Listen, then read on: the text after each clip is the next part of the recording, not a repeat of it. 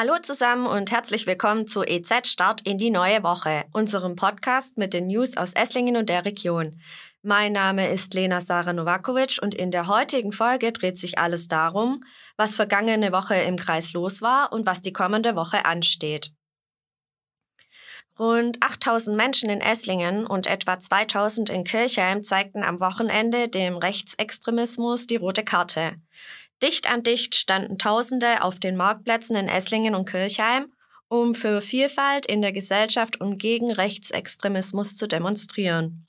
Getragen wurde der Protest von einem breiten Bündnis lokaler Initiativen, Organisationen, Parteien, Kirchen, Verbänden, Sportvereinen, Unternehmen und vielen Bürgerinnen und Bürgern.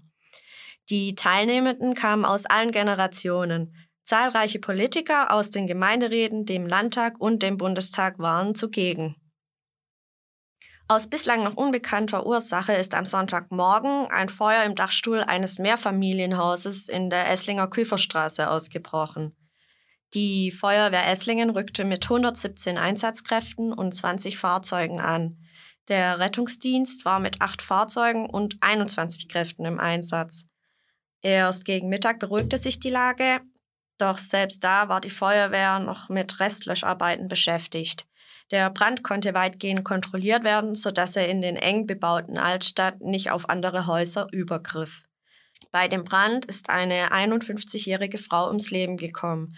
Die Kriminalpolizei hat die Ermittlungen aufgenommen.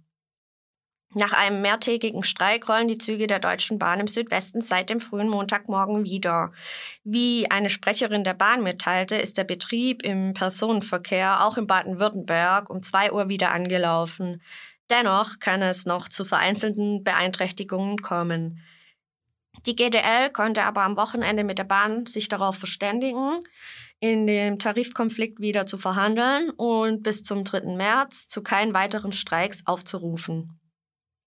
Und noch einen kurzen Blick in den regionalen Sport. Die Verbandsliga-Handballer der SG Hegensberg-Liebersbronn feierten gegen den bisher verlustpunktfreien Spitzenreiter SG Weinstadt einen verdienten 29 zu 22 Sieg. Und was steht diese Woche an? In der Montagsausgabe wird darüber berichtet, wie die Städte im Landkreis Esslingen zu den gestiegenen GEMA-Gebühren stehen. In der Mittwochsausgabe gehen wir der Frage nach, wie es mit dem Pferdehof in Bodelshausen nach dem Brand im vergangenen Jahr weitergeht. Top oder Flop? Am Donnerstag ziehen Ärzte und Apotheke eine erste Bilanz zum elektronischen Rezept im Kreis Esslingen. Und auch nächste Woche hören wir uns wieder mit den News aus der Region. Bis dahin alles Gute und vielen Dank fürs Zuhören.